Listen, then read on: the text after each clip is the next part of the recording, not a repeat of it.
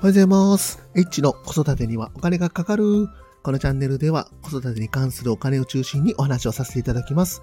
今日は8月の29日、3時21分です。今日は、え、パンシローは食べるの？っていう話をさせていただきます。子供なんですけども、毎朝ね、パンを食べる、食べさすことが多いんですけども、まおにぎりとパンと両方つけてまして、パンをよく残すんです。パン残します。で、大体どんなパンが多いかっていうと、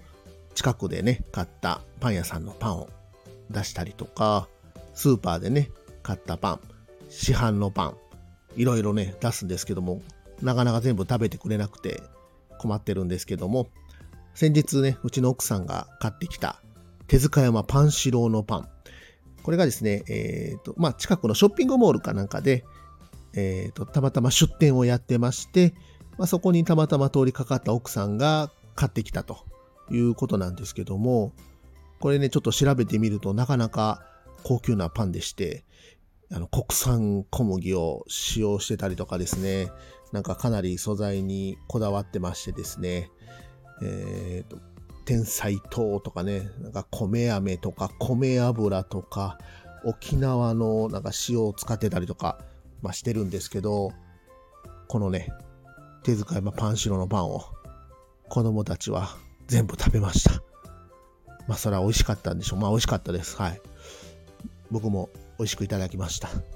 で、あのね、普段ね、やっぱりパンあんま食べないんですけど、あの高級なパンというか、あの違いの、違いのわかるパンっていうのはね、まあ、食べるんだなというのをね、思いまして、えーまあ、子供もね、やっぱり舌が超えてるなというね、あの、ことが分かりました。で、あの、普段ね、子供たち、あの、菓子パンとかね、結構やっぱり食べやすくて、まあ、やっぱり好きなので、まあ、メロンパン、ちっちゃいメロンパンとか、まあ、メロンパンを半分にしたりとかしてね、まあ、食べたりとか、まあ、するんですけども、メロンパンに関しては、あの、特にね、あの、やっぱり甘くてね、美味しいので、あの、しっかりと食べてくれます。それと、あの、うち、あの、ホームベーカリーもありまして、ホームベーカリーに、まあ、結構あの、スイート系の、あの、粉を、ま、買いまして、それでパンを作ったりするんですけども、それにあの、バターを入れたりとか、まあ、牛乳入れたりとか、蜂蜜とかね、入れたりして、美味しく、ね、食べやすくして、えーパンをあの作ったりするんですけども、それでもね、子供はね、それをね、なかなか食べてくれなかったりとかするので、まあ本当にね、あのこのパンに関しては結構困らせて困っております。はい。どうしたらね、あの、パンをしっかり食べてくれるのか。あの、保育園もね、やっぱりあったりするんで、あの、まあ、おにぎり食べさせたりとか、